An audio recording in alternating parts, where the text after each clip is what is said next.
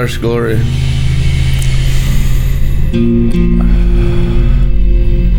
Thank you for our people that know how to drink the Holy Spirit, that are conquering everything in the air by the power of the blood in the cup of the new covenant. Lord, I pray for revelations of the new covenant cup into every mind. Let the blood of Jesus be manifest in your mind. The mind is the doorpost of the house of the new covenant. The body of Christ is the house of Christ. The body of Christ is the temple of Christ. The body of Christ is the church of God. There's seven golden lampstands inside his body already. We just have to walk within the body.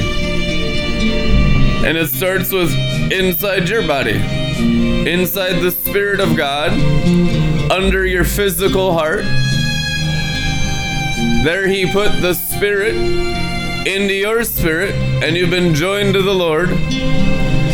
Jeanne Guyon said there is no growth in Christ unless it be inward. Inward growth. The way of the Lord that's narrow, that few find, because few are God inside minded. Nearly all Christianity in the world right now is external bewitchment. You can read all of the God inside minded scriptures in the New Testament and still be completely bewitched. Worshiping an external Jesus that is no Jesus at all. What about the lifting up of hands, brother? When we lift up our hands, it's like Moses who lifted up his hands because he was full of the glory and he released the glory out of his hands. The spout where the glory came out was his own body. And the glory whack the enemies of Israel, and the glory will whack the enemies of the body of Christ. They're all around you. The Bible says they're all around you. You're surrounded with spiritual enemies. If you read Job, you know they're inside your family members. They're inside your friends, especially church friends. Big time. And doesn't mean you stop loving them, it means you pay a price over them to cover their doorposts because a lot of people don't have much revelation. Revelation is costly. Revelation is the marriage supper of the Lamb, it's a supper of endless revelations. What is the marriage supper of the Lamb? It's the revelations of the glory realm, of how much glory God wants your soul to experience, not study, not think about it. I don't even meditate. I just get drunk. I don't. I, honestly, you know, prayer, the highest state of prayer is called rapture. Before that, you live in continuous ecstasy, which because you have a revelation of the river. Brother Lawrence says prayer is the practice of the presence of God. In his presence, there is weeping and gnashing of teeth. For the enemy, that's true. For the religious spirit, for poverty, for sin, sickness, and dis- disease defeated by his presence. The presence of God is the container of the fullness of joy. Around his throne, and that throne of presence, the throne of grace, is an atmosphere of total annihilation for spiritual enemies. And when you get a little breakthrough, you can share it with everyone around you. When you get a lot of breakthrough, you'll be sharing it with cities. The tabernacle of David is those who sit on the throne of David, which is the throne of God's heart. People after God's own heart who sit on the throne of David. The Bible says that one will sit on my throne forever. What one is that? It's the one body of Christ. And you are members in particular of that body, awakening to the throne.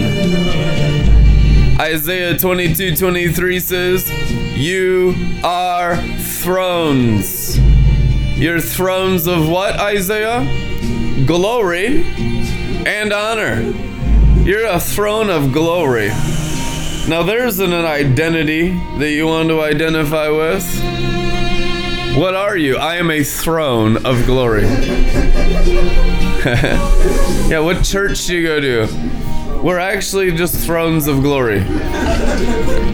And we practice the kingdom of God, the tabernacle of David, and we're bringing forth the kingdom age. You know, just biblical prophecy like every normal Christian is supposed to participate in. A normal Christian participates in the most epic acts of the Holy Spirit on a biblical level every day when they're in the Holy Ghost.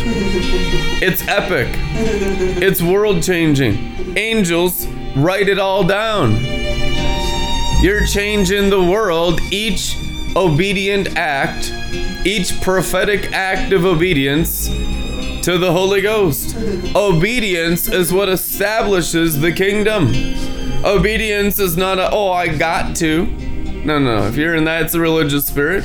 You need a drink. You need a drink. It's a I get to, not a I got to. Obedience is I want to because obedience is fun. Jesus equated obedience to feasting, to feasting on fresh bread. I grow by doing the will of my Father in heaven. Doing God's will, obedient acts to the Spirit are not wearisome. They're not hard. If it's hard, it's because you, you're in a religious spirit. A religious spirit makes everything hard. My yoke is easy, my burden is light, which means everything with Christ, when you get into the real Christ, into the glory, is fun. Obedience is fun. Going on adventures in the Holy Ghost every single day. I mean, waking up is going on an adventure in the Holy Ghost. Checking your cell phone. What what are we gonna do in the Holy Ghost today? It's gonna be glory in the morning, glory in the afternoon, glory in the evening, glory all the way through everywhere we're gonna go. It's gonna be totally glorified because you're in the Lord of glory. I'm closer than a brother. You just need a revelation of his closeness, of his brotherhood. It's actually called the fraternity. I don't know, that scripture got me. I'm like, whoa, the devil really did counterfeit everything. The brotherhood of Christ, the members of his body, the ones that live in his royal bloodline. I mean, to have a throne, you gotta be royalty. We're not pretenders and wannabes. It's real. Royalty is real. And in the kingdom age, it's an age of kings and priests. Revelation chapter 1, it's for the kingdom age. You're to have bits and pieces of it for 2,000 years. Thank you, Apostle John, for that. But it's really written for the kingdom age generation that will fulfill all the book of Revelation, that will bring forth all the revelations of Christ in us, not as lesser gods, not as lesser Jesuses, not as lesser Yahwehs, but as equally yoked with spiritual ability. I mean, what? Are you married to Him? Are you one flesh? Are you joined to the Lord? Did you just get a, a partial bit of God's divinity, or did you get all of it? See how a lot of us aren't renewed to who we are in Christ to the level that He shared all of His divine nature with us, all of His divinity. And it's an act of humility as all of His divinity is burning in your soul in the fullness of glory in bodily form that you still worship Him because it's grace that He got Himself fully formed on the inside of us. But it's absolutely biblical that you are all gods and you're not little g's. There's not a little g on your Masonic apron. There's a big G, Almighty God the Father, inside your spiritual stomach. That's why the warlock and the witch and the sorcerer of Babylon is intimidated by you and will often confront you. Many times they come as Christians, but they're not. Anyone who practices the Adamic nature practices witchcraft. Witchcraft is simply the practice of the ability of the flesh. Most Christians are witchy. There's a little witchcraft on them. It's the fruit of the flesh. Galatians 5 fruit is witchcraft and sorcery. You don't have to be in a Wicca coven to practice witchcraft. Rebellion is as the sin of witchcraft, Samuel said. And stubbornness is as sorcery. You guys ever been stubborn? You practice sorcery. You're warlocks. Every believer is the redeemed witch because we all come out of rebellion.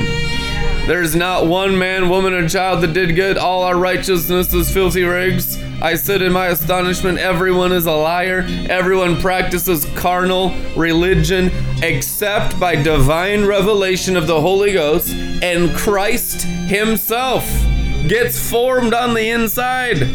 A different person that's not us possessing our bodies. He puts us on like a sport coat and wears us, or a poncho. Amen. Equated to the donkey that he rides into town on. Donker. the Shrek glory. Ooh. Amen. Thank you, Father, for people whose spirits are getting lit up. Revelation will get you drunk. Okay, so wisdom is the ability of the revelation. So that's why Paul says in Ephesians 1 that God may grant you a spirit of wisdom and revelation in the intimate. What's intimate? In the spiritual knowledge.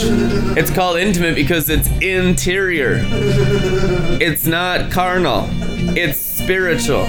The intimate knowledge of wisdom and revelation from the fathering of your glory. The Father of glory is the one who gives you. So you only get into the glory, which is the promised land of the new covenant, and begin to live in the glory by wisdom and revelation. How much? Feasting. You can never have too much revelation. Revelation is your daily bread. Father, give us our daily bread. If we don't eat bread, that was the main food in Israel, yes, you die. Which means, as Christians, if you're not eating direct revelation from God the Father, Father in your glory, you're literally dying.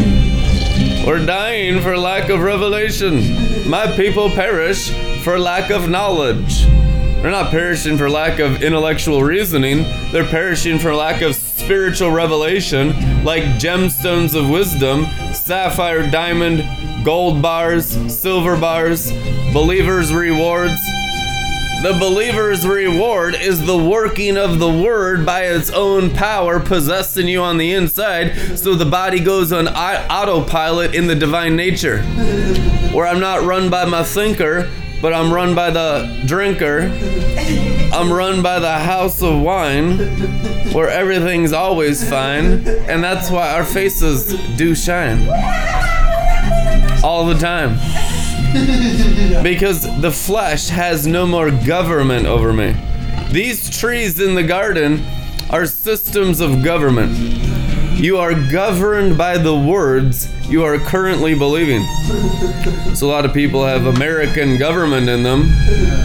And I mean, it's one thing that Christians get into government, and I'm for that because we we'd rather have believers with morals and you know not murderers and terrible people and killers and warmongers. So there is a place for that. There, there's Christians set apart to be in those positions. God has set apart people to conquer all seven mountains. It'll be Zion doing it all and they might not be the most revelatory, they might not be the drunkest, they might not live in the glory cloud with continuous signs and wonders, but they're appointed by God. And I bet if they had all that whacked out stuff, they probably couldn't even do that office. so there is a priesthood that can get as whacked as humanly possible, as divinely possible all the time. And there's a place for us in the priesthood. You know what it is? It's the Levites of the new covenant. It's the full time ministers are to get as whacked out on the wine and on the bread. And most of you, honestly, that want to can go into full time ministry. You don't have to be stuck in business. A lot of it's just based on desire. It's true. God's not religious. If you want to be a full time minister, it's probably your destiny.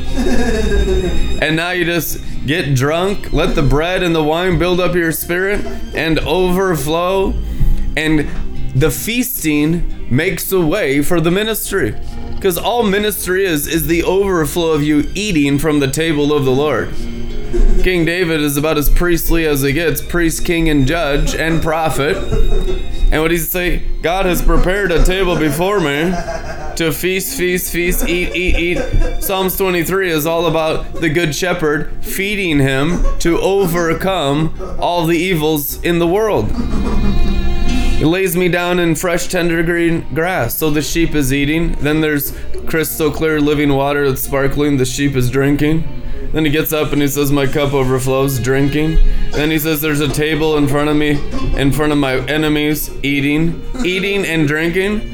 In the kingdom, in the spirit, against spiritual feasting, there is no cap or law. So your your time in revelating, even if you're doing any activity with your bodies inside the temple, there's all kinds of activities going on.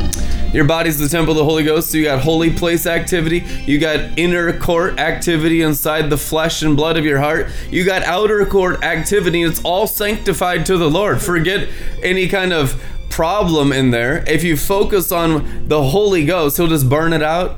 The feasting is what sanctifies you. You're sanctified by eating in the Father's house. Prodigal sons one was a religious prodigal, the other was a rebellious prodigal. The same prescription was for both their sinful natures of pride and lust. You have to come into the house, kill the goat, kill the calf, and eat. Feast, feast, feast, and become celebrational.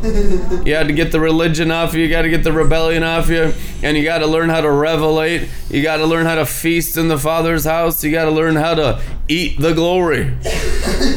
You got to learn how to drink the glory, eat the glory. Holy Ghost. Smoke the glory, snort the glory, inject the glory, get whacked on the glory, live in the glory. Sometimes you'll crawl in the glory, sometimes you'll roll around on the floor in the glory. You'll clack, clap in the glory. Woo! And it's good to raise your hands into the glory and just get your hands high. I just lift up my hands just so my hand can get whacked. It's, it's fun. It's good to feel good. You know, ultimate Christianity is hedonism, feeling good in the glory. That's really what the mark of the high calling in Christ Jesus is, is full ecstasy at my right hand or pleasures forevermore. When you're seated, not just spiritually, mentally, philosophically, theologically with Christ in heavenly places, but actually spiritually and morally and mentally and physically with Christ in heavenly places, you're gonna feel so freaking high all the time. And it's gonna pour out of your face as favor. You're gonna have favor as your high. It's true. The drunkenness produces favor. The joy of the Lord is the divine favor. But uh, you don't have favor with demons. You don't have favor, but you have favor with all souls. So you just keep drinking in the presence of your enemies, keep feasting, because those things that don't favor the wine and the oil of God's grace and God's unearned, undeserved favor poured out for you by the cross, those things get burnt up in the oil and the wine press of the wrath of the Almighty divine love, which is wine. The wine is love, the oil is joy. You need unlimited amounts of both of them surging through your soul and your mind and frying your personality. Your personality goes from glory to glory, which means that a lot of us don't even know who we are. We have glimpses into our new creaturedom personality. But I tell you what, it's the happiest thing in the whole kingdom of heaven. Those redeemed of the Lord who get their personalities glorified are the happiest people who have ever lived. So there's a joy that will infuse the soul. There's first of all, there's no such thing as psychology in the kingdom. Psychology just burns. One that's all this stuff of I'm an introvert and extrovert. You become an omnivert because Christ is in you. He's omniverted. There's just no limitations on the human soul because I no longer live. The life I now live is Christ through me. So it's all about Christ, not about me. We're not putting limitations on him about what I am in the flesh. That dead man no longer lives. So now Christ is given room by the death of the soul, the death of the old Adamic personality, the death of mommy and daddy's bloodlines and DNA. It has nothing to do with the new creature. All those limitations burn off of you as you're glorified. He glorifies you. It's the fire burning up the human limitations. Most of us have judgments against ourselves. The world around you has put a box of what you are, and we don't mean to be worldly, it's just because we're in a fallen world, it contains us. But Christ can't be contained. The Zion and the golden cube of New Jerusalem doesn't have walls. No, it doesn't. Because the walls are the glory. Jasper just symbolizes the glory. It's the Jerusalem without walls. And that Jerusalem is in your heart. That Jerusalem is in your mind. And the walls of Babylon, the animalistic attributes of the external person of the birds, beasts, and reptiles of 200 million fallen angels that try to contain us in the flesh and say, This is what you are. You're that type of person. That begins to burn up. That's the animal sacrifice. The limitations of the human being are the animal sacrifice of the new covenant. The personality is the sacrifice. The brain and the culture is the sacrifice. The bloodline and the DNA is the sacrifice. And what comes forth in the fire is new creaturedom. 2 Corinthians 5:17. If anybody is in the anointing, the new creature is eating away the old creature. The old creature is like the pitch of Noah's ark, and these are the days of Noah. They go into the tar pits. What does the tar pits represents the flesh? Genesis 14 after Abraham had conquered the five kings, the five kings fell into five tar pits in Genesis 14. Then he met Melchizedek, whom I believe is Jesus Christ, face to face, and got the new covenant, the covenant of faith. He didn't get the old covenant, he got the new covenant. It's the eternal covenant. That's what Abraham's mentioned in all Paul's epistles as the covenant of faith. And you are the children, children of Abraham and Sarah if you live by faith, not of Hagar. Hagar was the old covenant. The slavery of working and obeying the law, the legalism of do's and don'ts in the brain. That's the old covenant. A lot of old covenant in Christianity. It's got to burn off you. It's not about do's and don'ts. It's not about right and wrong. Because the flesh counts for nothing. It's about the ability of Christ in you, possessing you and carrying you into heavenly glory. It's about elevations of resurrection out from among the dead, even while in the body. It's about the river of life, rapturing you in an ever increasing ecstasy by staying at the feast table of the Lamb, married to the Lamb, therefore in the marriage supper of the Lamb. What about the marriage breakfast of the Lamb? And the marriage seconsies of the Lamb. Amen? The marriage hobbit of the Lamb, the marriage shire of the Lamb, the marriage Longbottom Leaf of the Lamb, the marriage salted pork of the Lamb.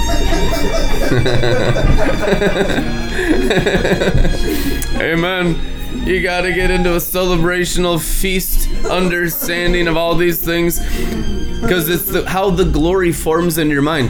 The Bible says you're transformed by the renew of your mind. The mind gets renewed by feasting on the glory and realizing the goodness of God. What causes repentance? Romans 2.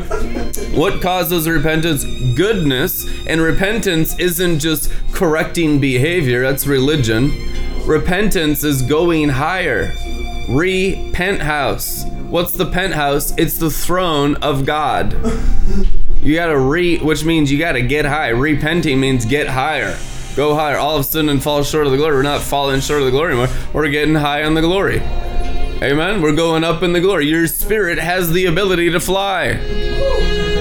The Holy Ghost is flying around the earth. The Holy Ghost just wants to give your spirit wings.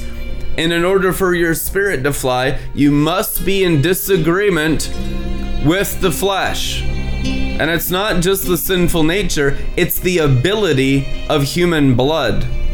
You have to say no to that, then the Holy Spirit ability activates. So, in each elevation, there's a no to the tree of the knowledge of good and evil, and a yes to the tree of life.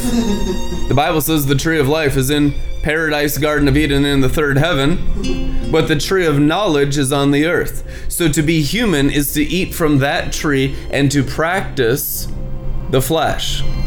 So, to repent means to no longer practice that tree. It's an invisible faith realm. That's why people struggle with it, and your your consciousness is locked into your five physical senses, which is called the curse of the fall. So you have to circumcise your senses. Hebrews says those that are mature have their senses fully exercised by the glory, by the anointing, by the fire, by the word of God. And when the senses are exercised, I'm not led by external natural things. It's I'm not practicing idolatry to be stuck in the mud. Like mudmen, just practicing the dust of the earth, like snake men. You'll crawl on your belly and eat dust. What's the serpent flesh nature? Serpent nature is flesh nature. It's living as mere men, living as mere women. It's living in the flesh and denying the divine ability and not giving Christ the glory by developing the wings of the glory of the cherubim of glory to live between the cherubim on the mercy seat as thrones of glory in the Father's house.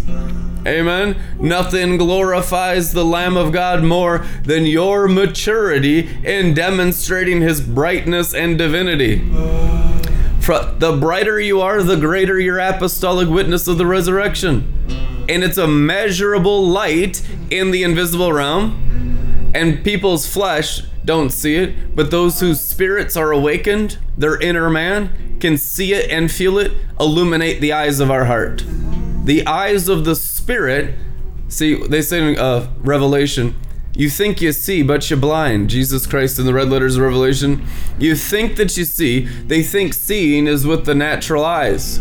Isaiah 11 tells us that the Christ nature never judged by his natural eyes. He'll not judge by what he sees, nor by what he hears. And a little child shall lead them. Isaiah 11. We're talking about a person fully controlled by the Spirit as Spirit all the time.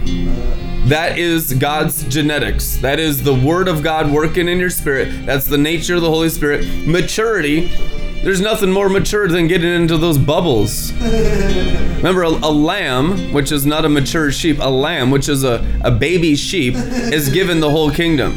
Maturity is way different than what Christianity tells you. People tune in and you're drunk and you're happy and they say you need wisdom, you need to mature. I'll be praying for maturity. This is actual Christian kingdom maturity.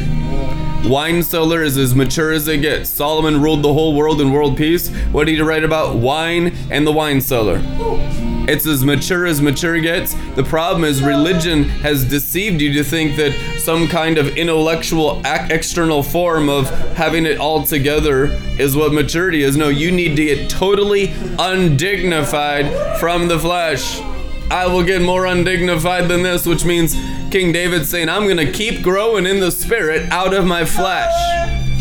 I'm going to keep getting further and further out of my human skin into the new wine skin. My cup overflows. In the Septuagint, it says, Your cup was supremely intoxicating. David got drunk on the anointing. Guaranteed. David was drunk on the glory. David was drunk on the anointing. The Bible says it. Your cup was supremely intoxicating is the oldest manuscripts of Psalms 23. The the new ones, the nearly inspired version takes all the drunk stuff out. Makes it some kind of dignified religion. Like, oh, we don't need to get intoxicated, we need to get into religion. Because most of the, the translators were Pharisees, just they all had their doctorate in divinity. Their whole Christianity was in their brain.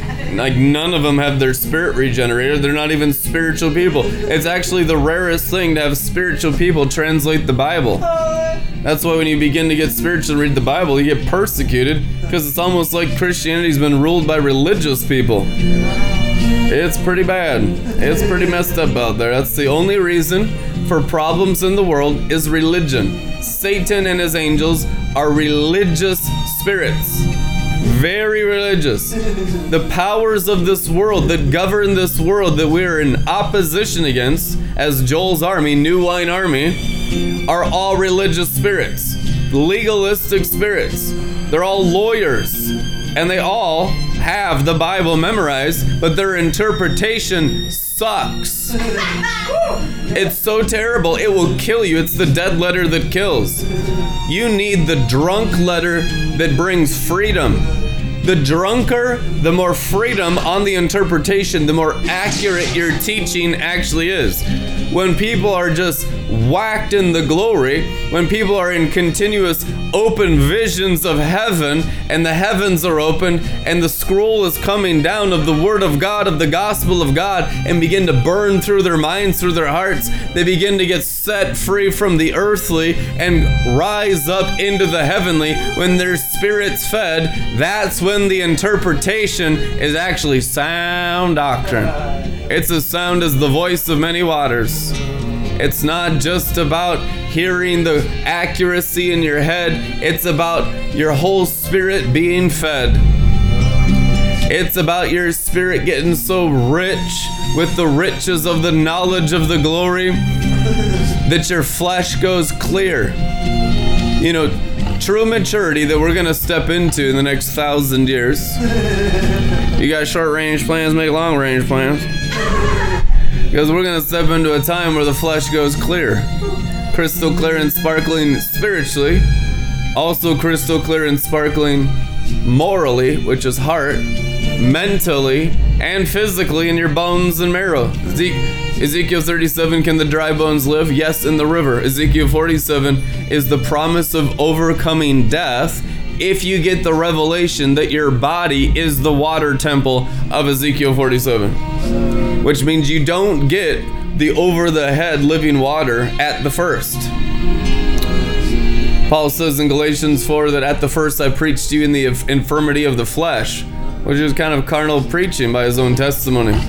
He grew in the anointing, he grew in wisdom, he grew in the glory. You're going to grow in the water, you're going to grow in the anointing.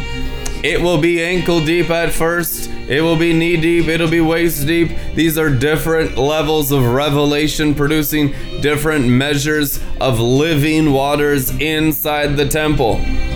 It'll still be coming out your soul through your heart. You will still have glimpses into the glory. God will give you big tastes of future glory to encourage you to continue sacrificing your Adamic DNA your human nature, your human flesh, your human ability. To conquer the devil, you must conquer the DNA of the flesh by the Word of God. The Word of God is the DNA of God the Father. So, in the fallen nature of flesh and blood, in the limitations that we're born of Adam's cursing, that is what is getting burnt up by the gospel. Overcoming death is a different DNA, and the mark of the beast is removed for the mark of Christ written on the forehead. So there is DNA healing. It's not just New Age. New Age is a thief of the gospel. They've never created anything. Satan's always counterfeiting all the spiritual, wonderful things of the kingdom. Because Christians are often paranoid and just lean towards religion for safety, but that's not safe. That's as demonic as it gets in darkness. The New Age and Satan will really try to take the real powerful stuff and give it to his sons and daughters who practice rebellion and immorality and idolatry and greed. But those things are the most powerful things, like drugs. What's so interesting about drugs, and we all know that drugs are evil and satanic, and no one can practice pharmakeia and enter the kingdom, it is written, but it is a counterfeit of some of the holiest things in the kingdom. Drugs and alcohol are counterfeits of some of the deepest possible realms in eternity. Now, in earth, it's just like common, it's just, you know, sick and stupid and foolish. But in heaven, I'm telling you guys, in heaven, the intoxicating substances of the Garden of Eden, the spices of the 12 spice mountains of Eden, the combination of the creating of the anointing oil, the recipes of these things in the Bible are the highest drugs and the holiest things you can experience in heaven. That's why ecstasy is a level and a degree of resurrection. You begin to experience the anointing physically getting you high. If you're still experiencing the curse, that means it's not the word made flesh yet. Keep going. Keep going until the word is intoxicating your flesh, until the word is made flesh. Remember where the word is at the right hand of God in the fullness of his joy in the right hand of God is the pleasures forevermore. That's where Jesus, the Word of God, is. So until that experience becomes physical for you, you are still pressing in out of different curses. A lot of times you don't even know what they are. It's just you're not feeling the joy of the fullness of His presence. The enemy wants to keep us depressed, oppressed, and our personality full of darkness. He doesn't want us glorified. You have to go after the joy. You have to go after the anointing. You have to want more of it. Seek and you will find. Knock and the door will be opened.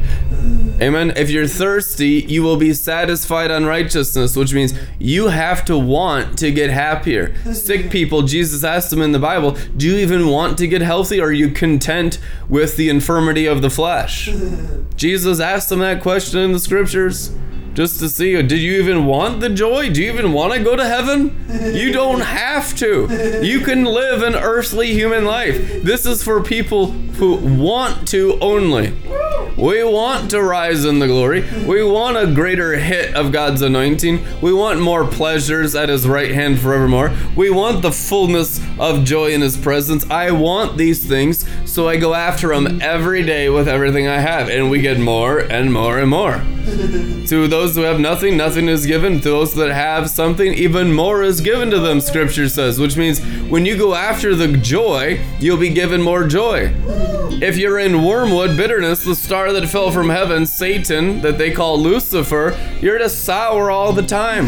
You have to want to reject that. There has to be a rejecting of the fallen in order to receive the risen life of Jesus. I am the resurrection which means you're gonna have to rise if you want to stay with Jesus. If you come to a place where you're good with your human nature, you're not walking with Jesus anymore. He is the resurrection and the life. You have to want to rise. This is a generation whose desires in their heart is to ascend into the glory, ascend above the human nature, so that your spiritual nature is more real to your brain than your own bodies. You can live your eternal angelic life in the new creaturedom of Christ on earth as it is in heaven from the day you first believe and get born again. God's plan is not for you to go experience religion. That was Satan's plan to shut you down. And for those that are into the prophetic and who have a deeper desire, it just fueled you to find deeper realms in God. That's how all of us go deeper. We go into religion because there's nothing else available, and it's like a church on every street corner in the whole world, and you just think that's where we go now that I'm a Christian. There is deeper realms than the church. You know, Acts 7:48 says God has never dwelled in any building made by human hands. We want on earth as it is in heaven. Revelation says, I looked and there was no church in heaven, for the Lord God Almighty and the Lamb are its church. Two scriptures in the Bible. No churches in heaven. So we're a church without walls. What are the walls of heavenly Jerusalem? What's the church of heavenly Jerusalem? The glory. So if you want to build the church, you have to bring them into the glory. And there will be people going higher in the glory, be like an elevator, escalator glory, ascending and descending upon Christ inside the body.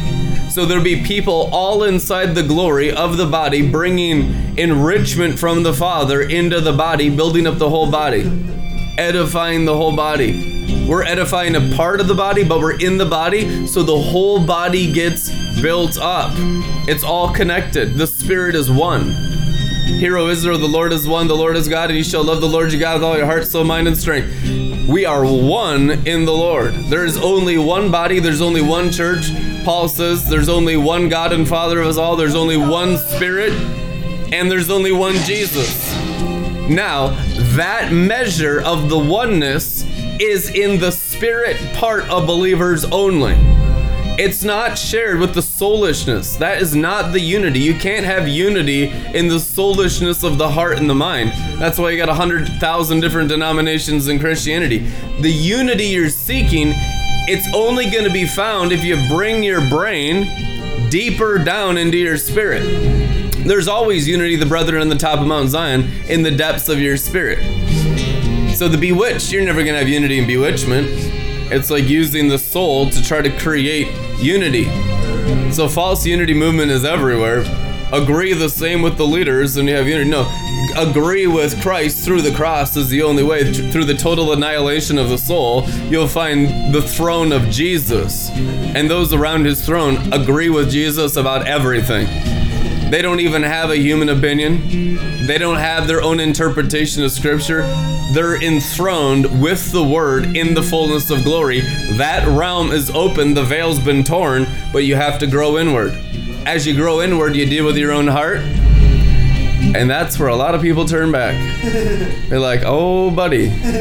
See, we don't even know what the human race is until we begin to grow inward, until we start our path, the narrow path of Christ in us, the hope of glory, growing down in the narrow path through the circumcision of the heart, bringing our mind into Zion.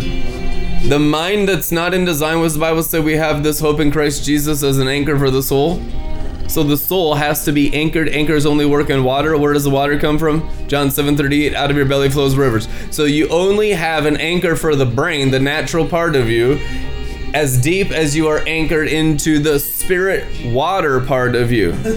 The good shepherd will lead them to the springs of the waters of life and wipe every tear from their eye. Revelation 7:17. so when you're being pastored, shepherded, when the prophets are helping you go into your own spirit, they're bringing you out of the realm of the natural by the anchor of the word into the glory realm of eternity. Those are the friends of the bridegroom, the ones fully God inside minded. You can't even begin in sonship maturity, huios and Greek, out of the teknon soulish Christianity until you're fully God inside minded which means the spirit part of you is more real than the natural part of you.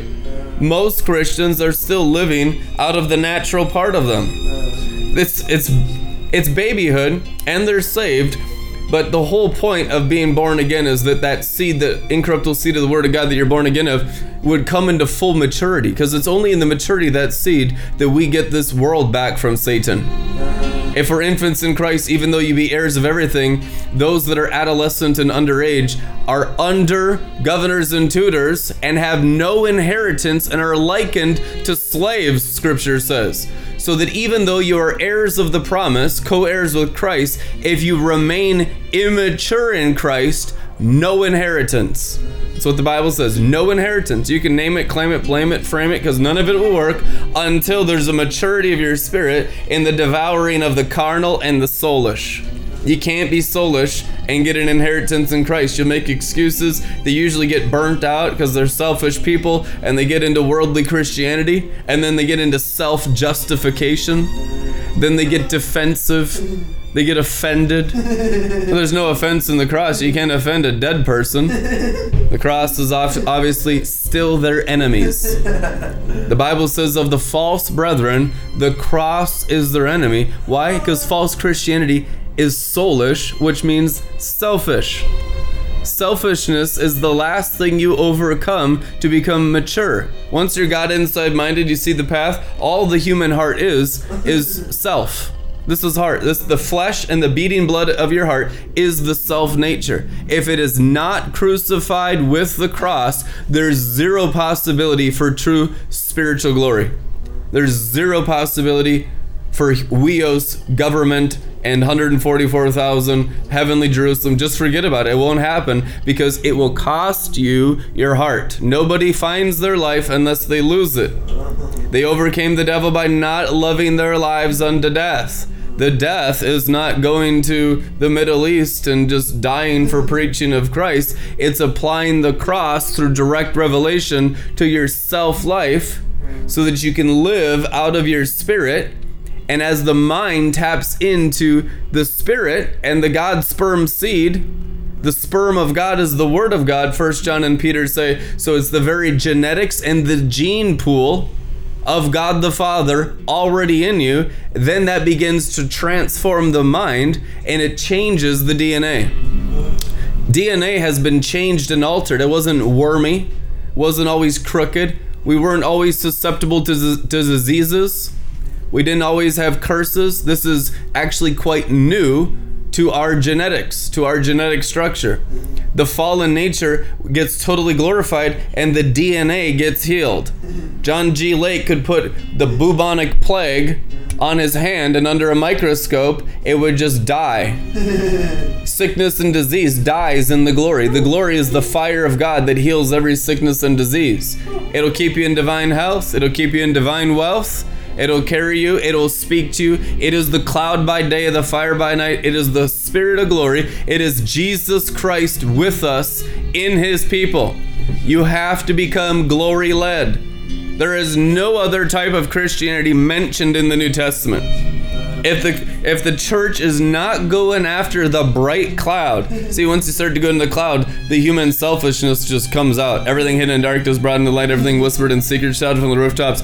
All the nonsense of our own opinions and soulishness gets exposed. That's why you got to get undignified in the light of his glory, because it will reveal the carnal nature. So if you don't love your life, you don't care about that because you're not trying to self-promote, self-protect, self-justify. You're not into the soul life. This isn't human Christianity. It's not the whore of Babylon. It's the kingdom of heaven. It's the fathering of the spirit from glory to glory at the expense of the Adamic nature. And it is ugly. Real Christianity is ugly because the priesthood of Melchizedek kills the beast nature in the brain and the hand.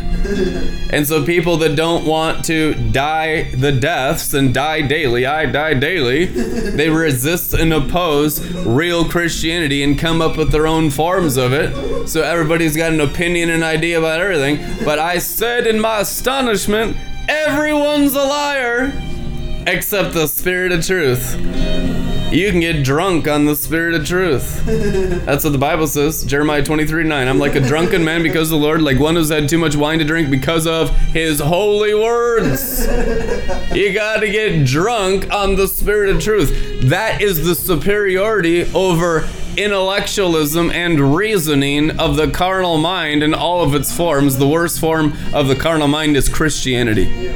That's the most deceiving thing in the universe is taking the New Testament and practicing it in the flesh. That's the maximum measure of deceived as you can get. Because then it's like, well, I've already gotten into God and it didn't work for me. No, you never even touched your spirit once. They're carnal people. You got to kill that whole animal off your spirit, realize the glory of Christ in you, Colossians 1:27, and then cling to the pearl of great price as you sell the field of the flesh. Sell the sold the whole field because the pearl was in the field. What's the pearl in the field? The human spirit. The field don't matter. It's all flesh. The temporal don't matter.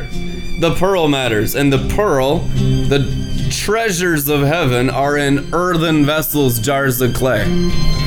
And the pearl is the value. It's the divine nature, the regenerated spirit. You could call it baby Jesus in you. Because the Bible says that.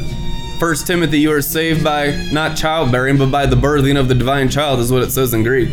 By the birthing of the Messiah out of your spiritual womb, men. It's time for men to get pregnant around here.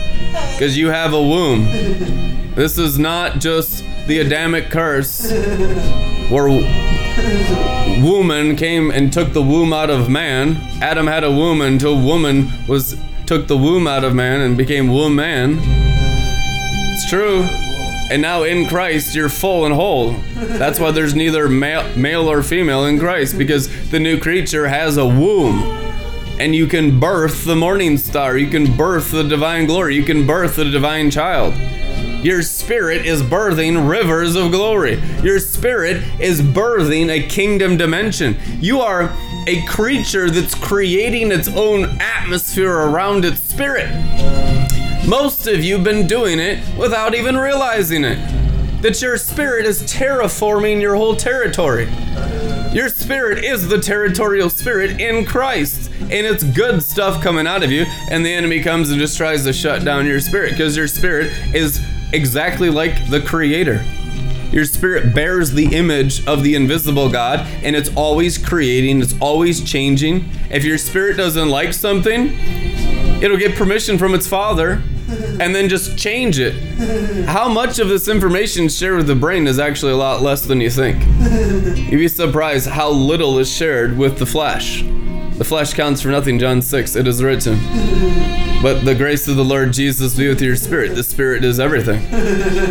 The spirit has the ability to take the whole universe back and rule over it forever and never die. Amen. It's written in the word. We believe it, Lord. We're going to walk in it as much as we have faith for. And every day we're going to challenge each other for a greater experience in it. Amen. I want to be amongst the most radical, Bible believing, Holy Ghost freaks in existence. oh, Shaba. Overcomers. Overcoming everything. Oh man, Holy Spirit, Shaba.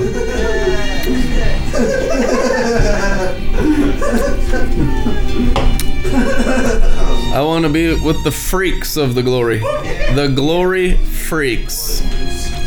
What's the name of your church you go to? Glory Freak Church.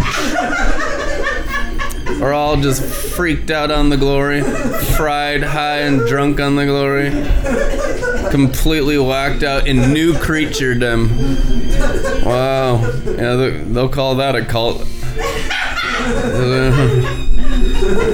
We need to speak to your pastor. We have some concerns. Haven't you ever read in Leviticus you're not supposed to have fun in church? These one guys at this one church, bless their heart, they took me aside and said, We don't want you token the ghosts in, in our church. And I said, It's the breath of life. I'm just having fun. And they said, Well, what's next? Jerking off the ghost? And I, I couldn't believe it. It's like, you know, you're dealing with the people with no revelation whatsoever. So there's just, there's no room for the glory, for the freedom, for the childlike faith. Tea time with dad. You know, if God's invisible and your spirit's invisible, we need to be like little children enter the kingdom. You need to play make believe. We've talked about this before, but it's something you need to always stir up in your heart. Play make believe. Believe and you will see the glory. Which means just like little kids, they'll have little empty cups. They come around, they got a little miniature table. They got a little pl- playtime set, you know. And they're having tea time with the queen, or they're like invisible friends, which are hopefully angels. and they're and they're just drinking out of little cups. And the cups are empty but the kid no one's making fun of those kids because kids like to play. And they're playing make believe it's a whole part of growing up. But you have to play make believe and have tea time like that with god i mean seriously it, just get an empty cup and drink out of it Get an empty barrel and, and drink out of it. Drink the glory. You have to learn how to drink the Holy Spirit. There is a renewing of the mind to the invisible.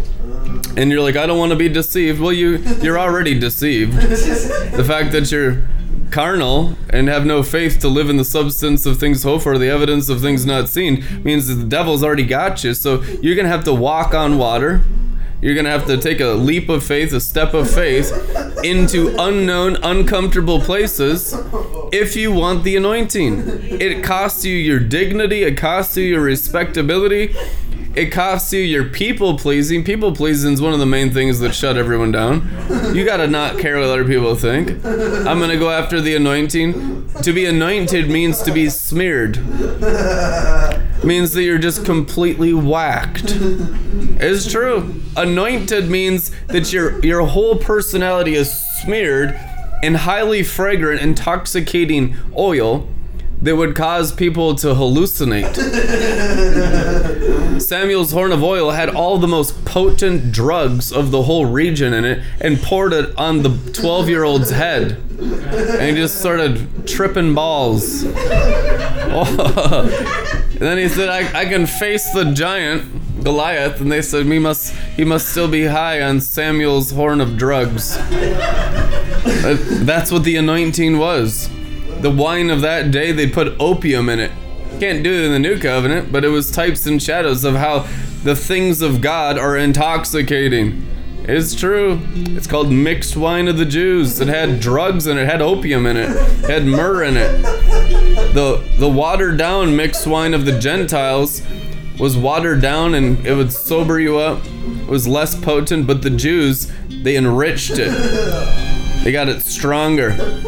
Solomon Proverbs says, Wisdom is mixed her wine. That's the mixed wine, which means that there will be an ever increasing intoxication as you wage war against the beasts.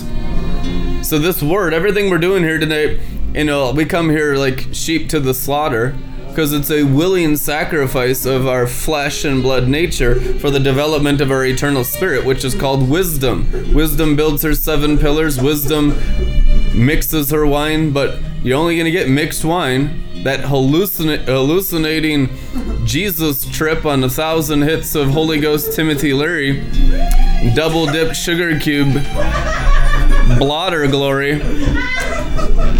When you're killing the beast, when you're killing the carnal mind. Because the glory will trip you out. The Bible says those who drink wine will see strange things. It's not talking about alcohol, it's talking about the new wine. I see visions all the time drinking the new wine. Scrolls, angels, crazy stuff. It is always interesting when you're drunk in the anointing.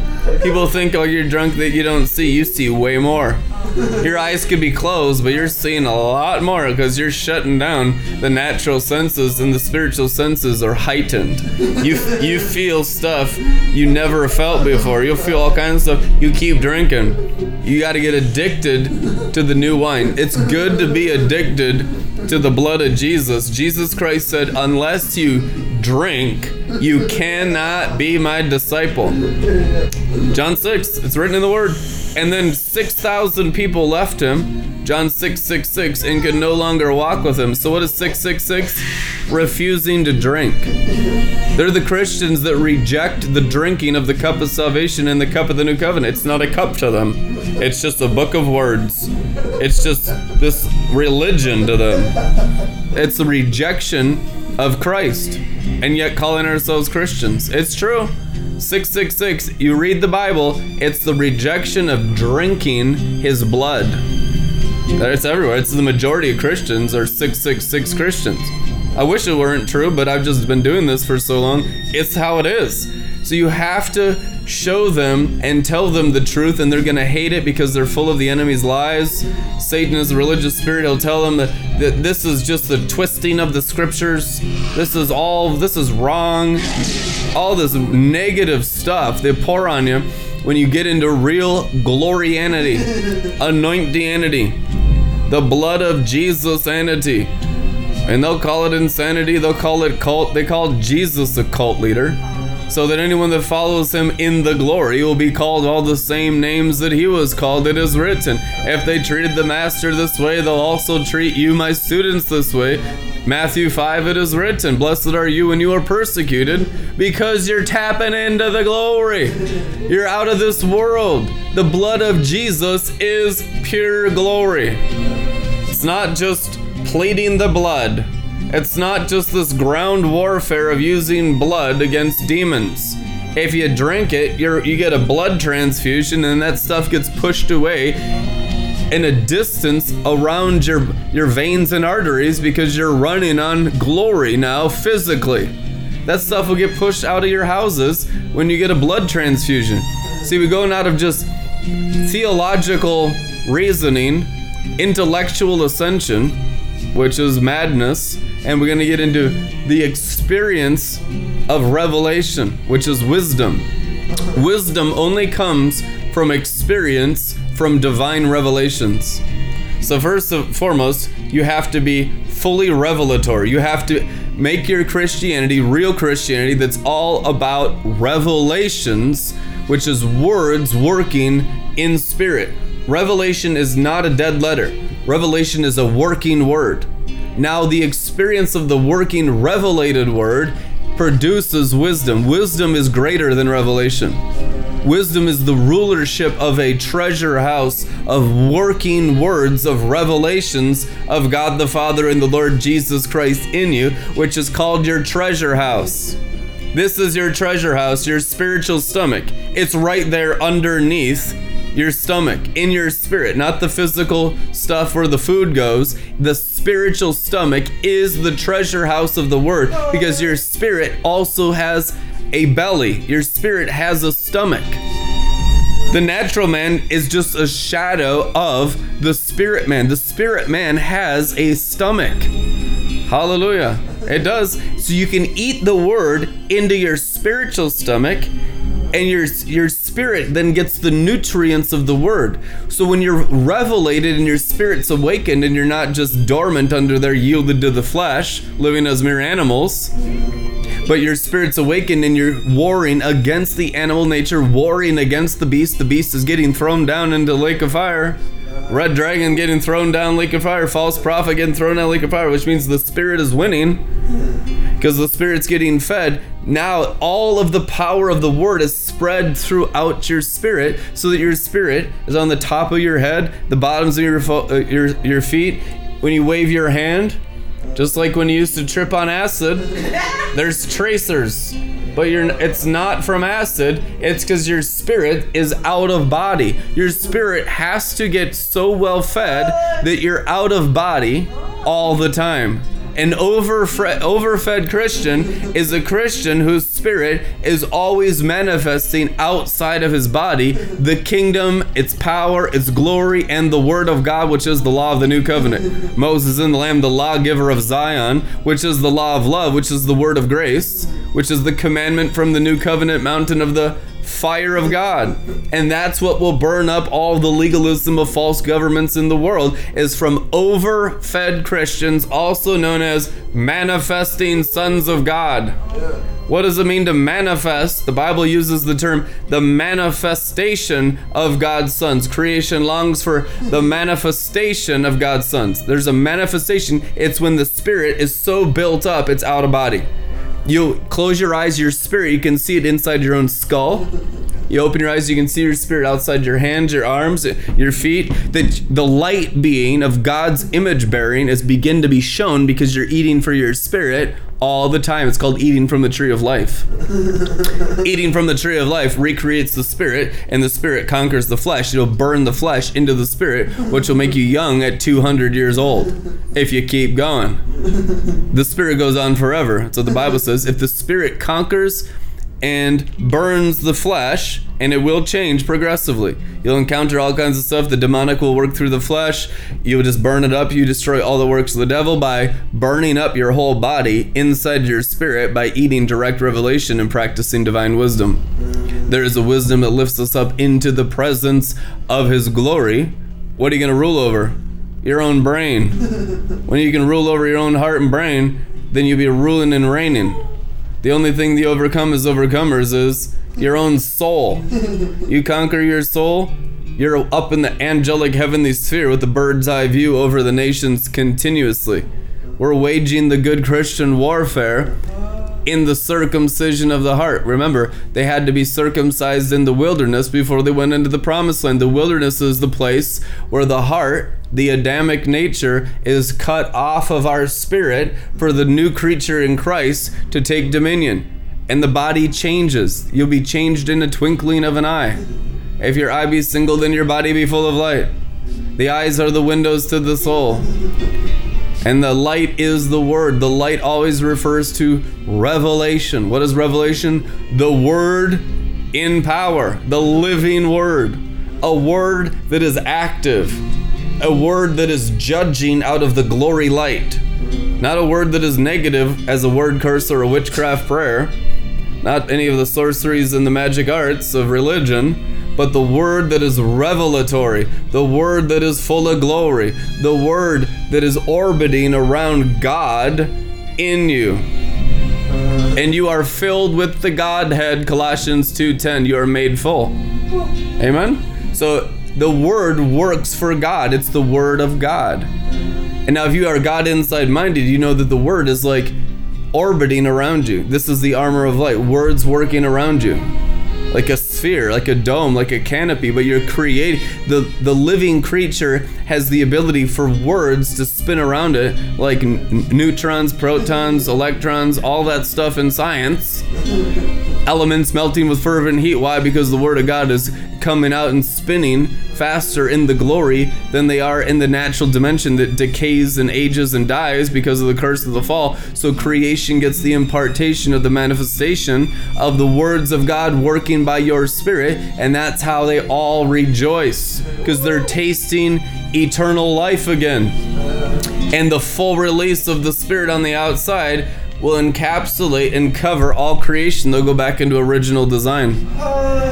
We're not going back into the book of Acts. We're going back into the Garden of Eden. In the Garden of Eden, there's no death.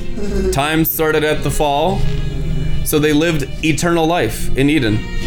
That's why you can do science and say the world's four billion years old. Well, I mean, was Adam and Eve in the glory four billion years old? Were they walking in the Garden of Eden four billion years? No, they're walking in the glory for eternity. They came out of eternity. The glory is eternity. So they were lived an eternal life, and then when they stepped out of the spirit of God into the natural man, time began, which is we're in the seventh day. A day is as a thousand years. So you're you're in the Jewish year 6022. Common fact, you can Google it. The Pharisees changed the Jewish calendar by over 240 years. The Gregorian calendar is accurate to the Jewish calendar. It's important because we need to know the times and seasons, and this is the day of the Lord. You are in the Jewish year 6022. Absolutely true. You're already in the seventh day. You're 22 years into the seventh day, which is called the day of the Lord, the day that God rested. Amen. So we're going to bring creation into the finished work of Christ, the rest of the Lamb of God, and it's going to come out of our spirit. And all the revelating of this ministry and all apostolic and prophetic ministry in the world is to enhance the spirit to conquer the flesh. And all you got to do is conquer this flesh and all the natural stuff around you the clouds, the trees, the concrete, the waterways, the water systems, nature all of that goes on autopilot. If man's spirit built up in revelation conquers man's heart and mind, all creation is glorified. So the Garden of Eden is very close at hand. World peace is very close at hand. There are believers that are tapping into deep spiritual truth and it's beginning to activate. God has granted this rev- this generation the most revelation, the sonship level revelation of the deep things of the Father's heart. This is the feast of the friends of the bridegroom. This is friends of the bridegroom feasting from the fiery coals inside God the Father's heart. And you just eat as much as you can. It's not limited to the English that you hear at Joel's Bar because there's 10,000 times more stuff going on in the spirit and seven layers to every word. So you're speaking belly to belly, heart to heart, mind to mind, but there's angel to angel. There's all kinds of kingdom activity going on around here. This is multi dimensional, all inclusive glorianity where everything gets enriched and enhanced with every word from God. The judgment seat of God enriches and enhances everything cellular, atomic, molecular, and spiritual, all of it with a greater brightness at the same time. The justice scales of the throne of the Father in us judge the outside as the inside's judged, and the judgment is from the word of grace. Behold the Lamb of God that takes away the sins of the world. That's the greatest judgment of all time. Beholding the Lamb of God judging darkness and shadows. And so all of it begins to melt down into greater grace into greater glory. So you just melt this thing down. You just let the Lamb's glory burn this thing up. Enjoy the fire. You'll never come out of it. The fire will turn into color. The, the color will turn into ki- the kingdom. The fire, oftentimes when we're still very new to Christ, just seems like everything in me is dying and burning. But what it's doing, it's transforming you to live in the glory. I myself will be a wall of fire around you and the glory within you. So only through fire do you have glory. It's the purging and the cleansing. And fire itself is a type of glory. There's all kinds of levels and measurements of glory. That's why it's called from glory to glory, which is the ever increasing brightness of your spirit. It'll go on forever. You'll always be growing in your spirit in a greater radiance for eternity. That's what we do with our eternal life is we continue to cultivate our spirit. So now in these bodies during this time on earth still wrestling the fall, what we do with it is critical. That we take the time now to develop our spirit and those that go all the way in spirit will devour the fall around them. That's what overcomers are. That's what more than conquerors are. That you have the ability to devour it even amongst unbelievers, like it was in the days of Noah. Well, no one believed except one guy on the planet. Didn't matter. One was enough to raise the standard and drown the world. Jesus Christ said his second coming would be like that, that there would only be a small remnant of people, the friends of the bridegroom, that would believe these sonship things, these high things that would bring the floods the floods of glory, the floods of the living waters. I mean, to bring a flood, you're going to have to really know how to drink well. In fact, there won't be any other ability left in you. Ezekiel 47 means that there's nothing left on the inside except the water of life, which is the glory. When this thing becomes crystal clear and sparkling, then you're enthroned with the Lamb over the floods. Psalm says, The Lord is enthroned over the floods. That is the place of the friends of the bridegroom, and the floods also represent the sea of the nations. So, you getting completely baptized, not in just water, not in just the Holy Spirit, not in just fire, but also in glory, will bring all of that upon everyone around you and drown them underhead. Why would they constantly protest about your pressing in if they were not affected by it? It's because you're drowning them. You're one of the Noah company that's going deeper in the spiritual things of God that's causing a sovereignty over unbelief around you. And that's why their demons are chirping at you. And so let that just encourage you because you're drowning the wickedness. In the days of Noah and his second coming, it's like, it's not exactly the same at all. It's spiritual floods. And so the only punishment is against spiritual wickedness, and everyone else just gets underneath the 144,000 and gets liberated to serve the kings and the priests of heavenly Israel. Uh, Galatians 6 to the Israel God. Galatians were Greeks. How could they be the Israel God? Because there's a heavenly Israel of the Messiah, of the born again race that has taken over the place. It's all in the Bible now. And the ones that get completely washed, listen, the whole planet be washed, all the nations be washed, they are volunteers in the day of the manifesting sons of God power. Amen. Well, he's setting up a royal priesthood. He's setting up a kingdom, a messianic kingdom that's going to rule angelically from the invisible angelic sphere. But naturally, it will begin to look like royalty. It will begin to look like power and authority. It'll begin to be taken seriously by world governments, by powerful people, by powerful corporations, by powerful everything because it's a greater power and it's a greater influence over the earth and through the earth. It's not just, you know, a side religion. It's an actual authority. It's a power. It's an angelic principality that supersedes the fallen angels. The Prince of Peace is a principality in you. And if you fully awaken to it and come into maturity, you share in his royal power, in his kingly dignity in sonship. And you will walk in a completely different dimension over. You begin to see those elevations. People will react differently to your atmosphere that you're creating because your elevation on the inside is going higher and higher. And you can ascend and descend because the whole earth is yours, and you're learning to be like Adam in the Garden of Eden, is taking dominion over the animals.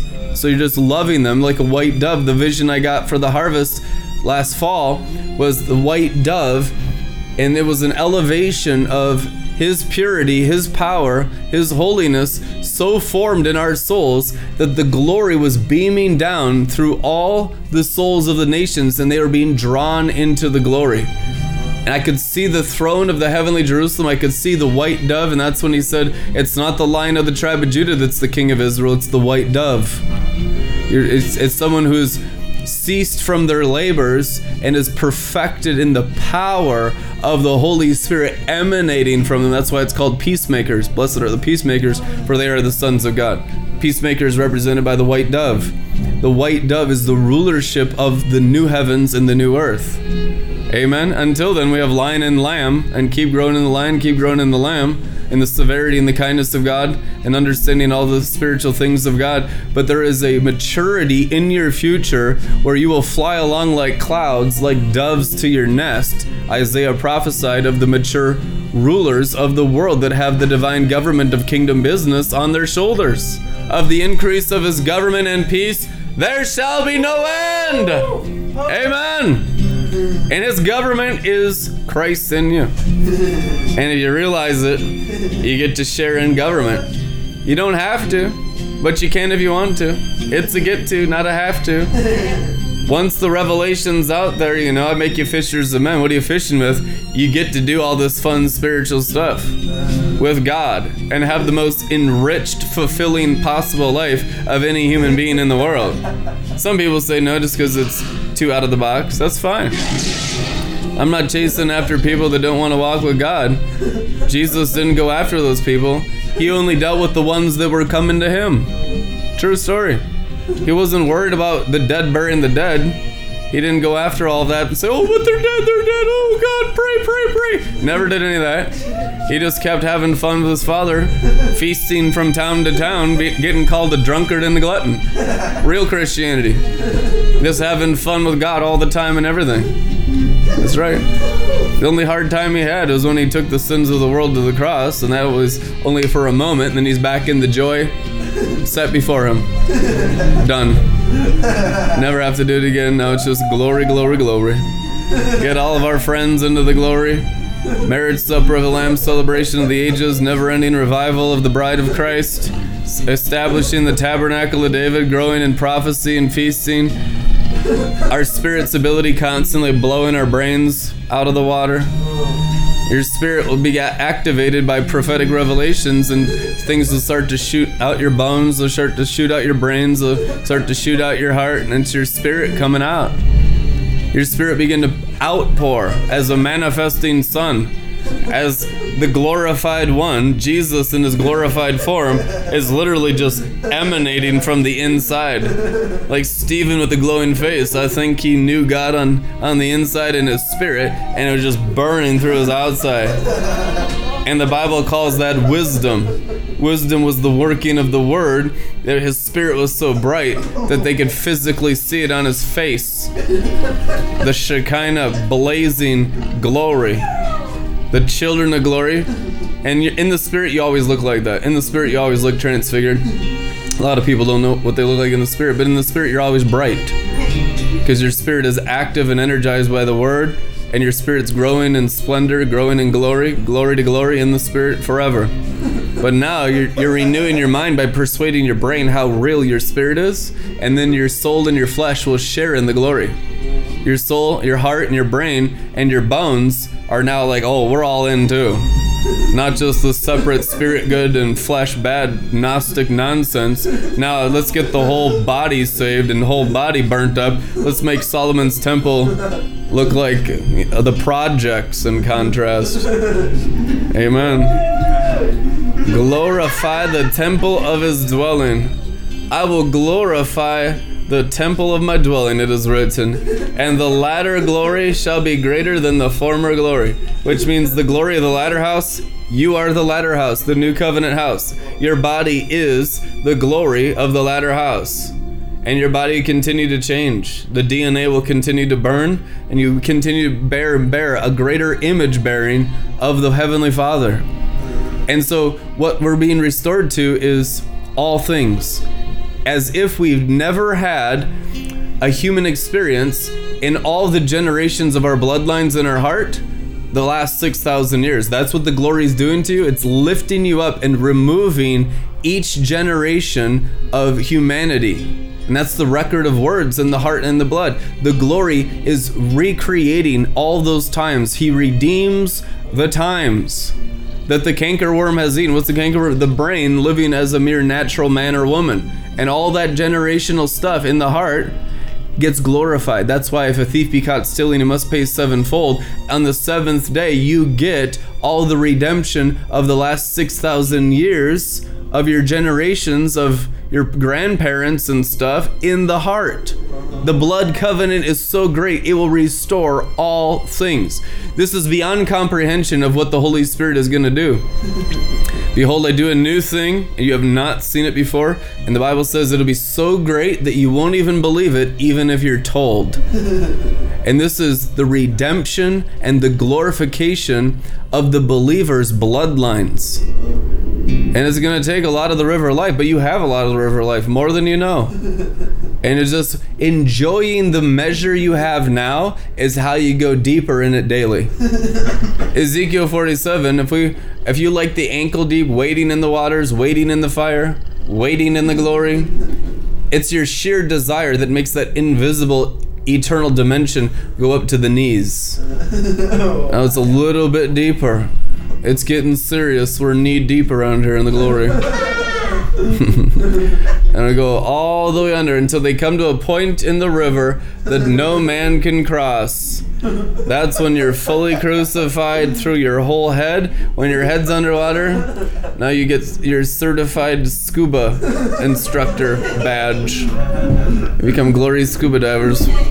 Hmm Now you're deep divers in the glory. And you don't get the scuba gear. You don't need an oxygen tank. You just grow gills. Yeah, you're like whale sharks. I see all men as fish. That's why, hallelujah. You just big harpoons. That's what we call evangelism. Hallelujah. Thank you, Father, for a people that will live under living water. A people that will grow gills to be a, a different creature. Like mermen. Except without Jezebel, amen.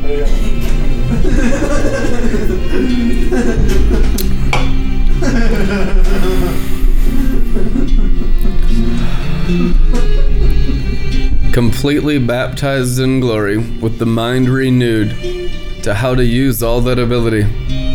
You can have years to test it all out. Bob Jones used to always reassure people that God's Jesus not coming back for a while.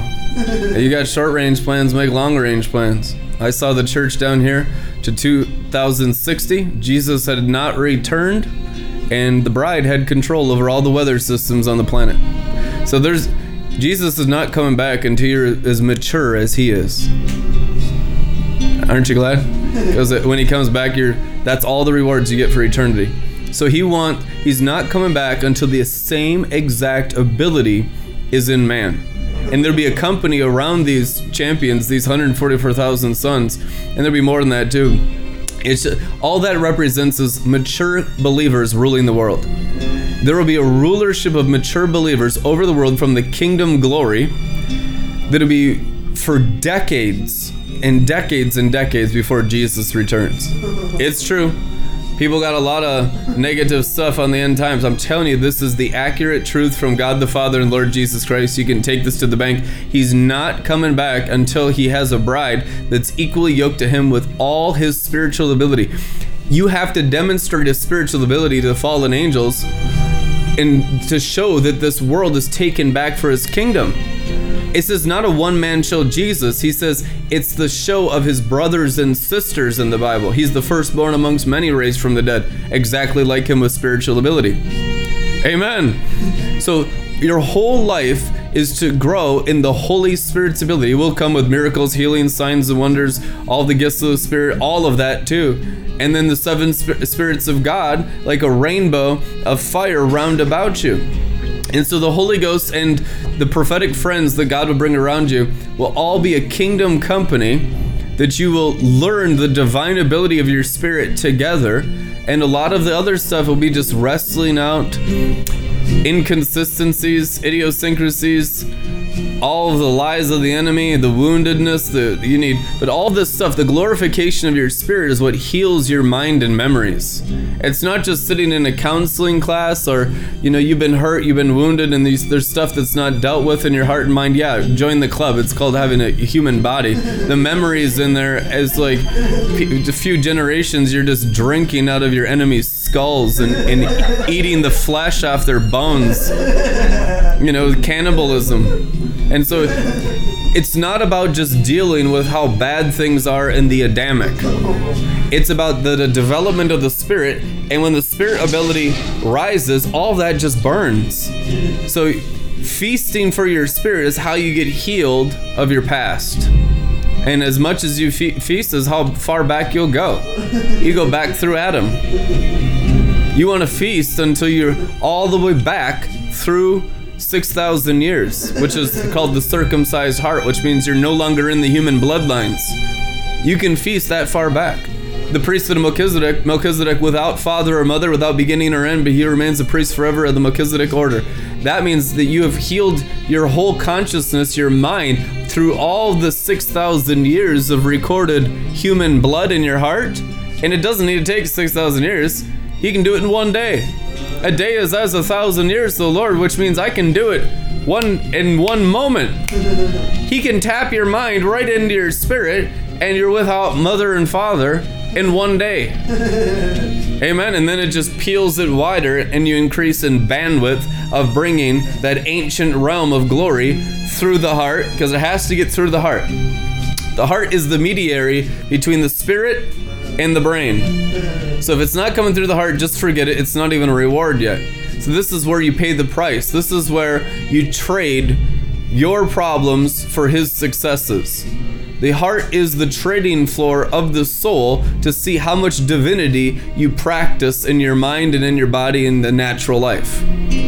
So if you sacrifice more and more, you just have more and more of the divine coming up, resting on your mind, your mind renewed. There will be an expansion in the heart and ever increasing bandwidth in the heart. Amen. Until the fullness of the Father, Son, and Holy Ghost of the third heaven can come right f- forth through your physical heart in the first heaven of the surface of the earth. That's when people will no longer see the sun or the moon. And there'll be no more time because it's just always glory time, no more night, no more day. There'll be no more day or night there, the Bible says. For the Lord God Almighty will be the sun and the Lamb of God be its moon. Just full time blazing glory, and the earth gets restored to its original form as a star. Earth star. Think about it. Star is just pure light. This planetary system, the Bible says, a new Earth, is there will be no night there. So, in order to have no night, that means this, the Earth has to become a star. It's true. And you'll be light beings that illuminate planetary systems, sowing the heavens forever. Fixing everything wrong with everything because the fixer of everything is living inside you. And just to whet your appetite of your future ability and the excitement of the planet becoming a star, because that's a really cool promise. yeah. Yeah. And it is biblical, it is true. I got revelation on it. A new earth where righteousness, what does righteousness dwells mean? Glory, light. An earth without darkness, an earth without shadows. The Bible says even Hades will be taken out of the earth and thrown into a different dimension, never to bother us again. The underworld glorified, the core glorified, the crust glorified, the magma glorified, the surface every aspect of this planetary system glorified. Jesus died on the cross on the dirt. and it's a lot more spiritual than people think. It is for the glorification of the planetary system and the ones like the days of Noah was the days of Noah to reset the earth. And what does Revelation say? He will destroy those who destroy the earth. The earth is extremely important to God. It, he created it a perfect garden for his mature ones to walk with him in the coolness of the day in the fullness of his glory. That's the and so he's going to bring the earth back into its original state through us learning his wisdom. It's the learning of wisdom that we recreate and terraform the earth. You're discipling planetary systems. Star Trek eats your heart out. And it's all real and it's all true, and we've been doing it for decades. Hallelujah. Mm. Hallelujah. Praise God. Bless them, Jesus. Bless them. Bless the space suits of their bodies. Look at the thing. That's not bad. Here we go. Upgrades. You know, upgrade. The glory is gonna get into your flesh. Things get easier for you. The glory get into your mind, renews your mind. You get metamorphosized into a greater glory.